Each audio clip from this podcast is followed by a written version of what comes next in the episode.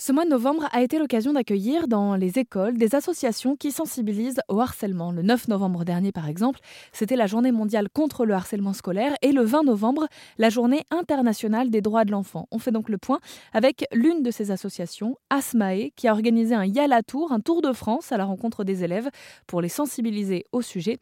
Linda Lourdesamy en est la chef de projet, j'ai pu lui poser quelques questions. Notre association, elle sensibilise sur les droits de l'enfant. Depuis quelques années, on se rend compte qu'il y a vraiment des remontées de la part des équipes pédagogiques dans les établissements et même de la part des élèves d'une volonté en fait d'aborder la question du harcèlement. Et en fait, cette question, elle entre totalement dans le cadre du droit à la protection et notamment de la protection de la vie privée. Donc c'est pour ça qu'il y a plus de 2 ans maintenant, nous avons décidé de développer ce module. Quand on parle de harcèlement scolaire, est-ce qu'on le lie forcément aujourd'hui à du cyberharcèlement ? Est-ce que ça va ensemble ? Ah oui, absolument. Donc aujourd'hui, on estime à 10% des élèves au collège qui vivent et ont vécu une situation de harcèlement en France. Et pour la question du cyberharcèlement, cela touche 1 élève sur 4 dès le collège. Donc c'est pour ça que pour nous, ces questions-là sont totalement indissociables. Si on sensibilise au harcèlement scolaire, il faut qu'on puisse sensibiliser au cyberharcèlement, car les deux vont de pair. Et alors quand on est le corps enseignant, quand on est les parents, est-ce qu'il y a des choses à mettre en place au sein des établissements ou à la maison pour limiter ces situations de harcèlement ? Tout le monde a un rôle à jouer. Mettre en place des activités en groupe, mettre en place des temps de parole, mettre en place par exemple une boîte à mots au sein de la classe par exemple où les élèves vont pouvoir se confier de manière anonyme, mettre en place des activités sportives avec beaucoup de collaboration.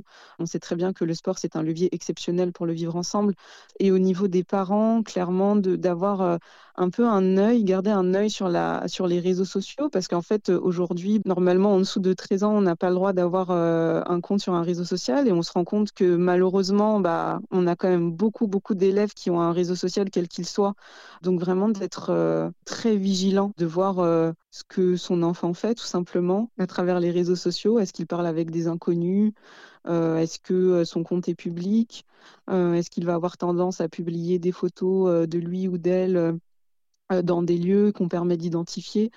Enfin, voilà, tout ce qu'on met en place pour que les élèves se parlent entre eux, tout ce qu'on peut mettre en place au sein du foyer familial peut permettre de prévenir ce genre de situation-là.